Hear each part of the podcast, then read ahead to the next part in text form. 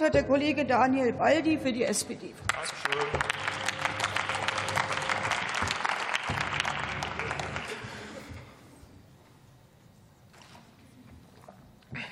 Sehr geehrte Frau Präsidentin, liebe Kolleginnen und Kollegen, wenn ich diese Woche so verfolge, dann wird für mich eines immer deutlicher. Die Union teilt sich mittlerweile nicht mehr nur in die CDU und die CSU, sondern es gibt mittlerweile auch eine Bundes-CDU und es gibt eine Länder-CDU. Das haben wir beispielsweise am Montag gesehen.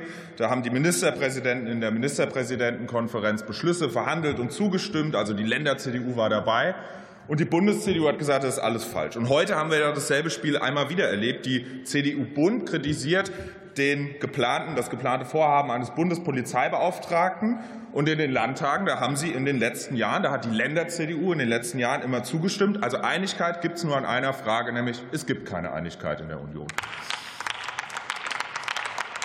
Und in der heutigen Debatte haben wir ja immer wieder den Vorwurf, diesen Vorwurf gehört, der Beauftragte sei nur deshalb da, weil die Ampel den Polizistinnen und Polizisten misstrauen würde. Und genau das Gegenteil ist doch der Fall. Und das machen doch sowohl die Ministerin als auch die Abgeordneten der Ampel hier an dieser Stelle immer wieder deutlich. Und deshalb ist ja auch der Beauftragte keine reine Beschwerdestelle über die Polizei, sondern der Beauftragte wird auch eine Beschwerde- und Anlaufstelle für die Polizistinnen und Polizisten in diesem Land. Und die bisher acht Beauftragten, die acht Beauftragten in den Ländern, die es bisher gibt und deren Berichte, die zeigen ja auch in den Zahlen, dass das genutzt wird. Die Hälfte der Eingaben bei den Landespolizeibeauftragten stammt von den Polizistinnen und Polizisten selbst. Und das zeigt doch einmal mehr, es besteht der Bedarf und diesem Bedarf wird die Ampelkoalition mit, dem, mit der Schaffung des Beauftragten gerecht, liebe Kolleginnen und Kollegen. Polizistinnen und Polizisten verdienen unser aller Respekt. Und das kann man, das wurde heute zum Glück oft gesagt, und das kann man aber nie oft genug sagen. Und gerade in den vergangenen Wochen und Monaten haben wir doch aber vor allen Dingen darüber gesprochen, soll es mehr Grenzkontrollen geben? Soll es mehr Abschiebungen geben? Und von allem anderen noch mehr, mehr, mehr.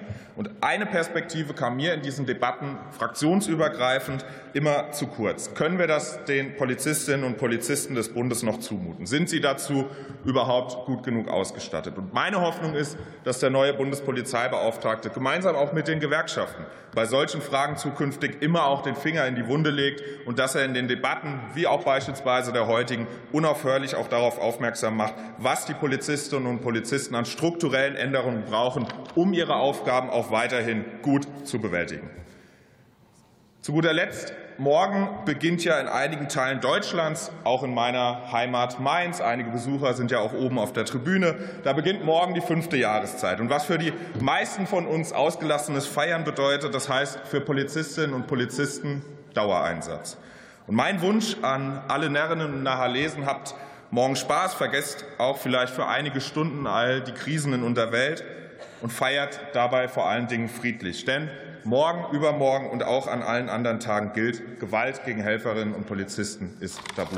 Vielen Dank, Herr Lau. Schönes Wochenende.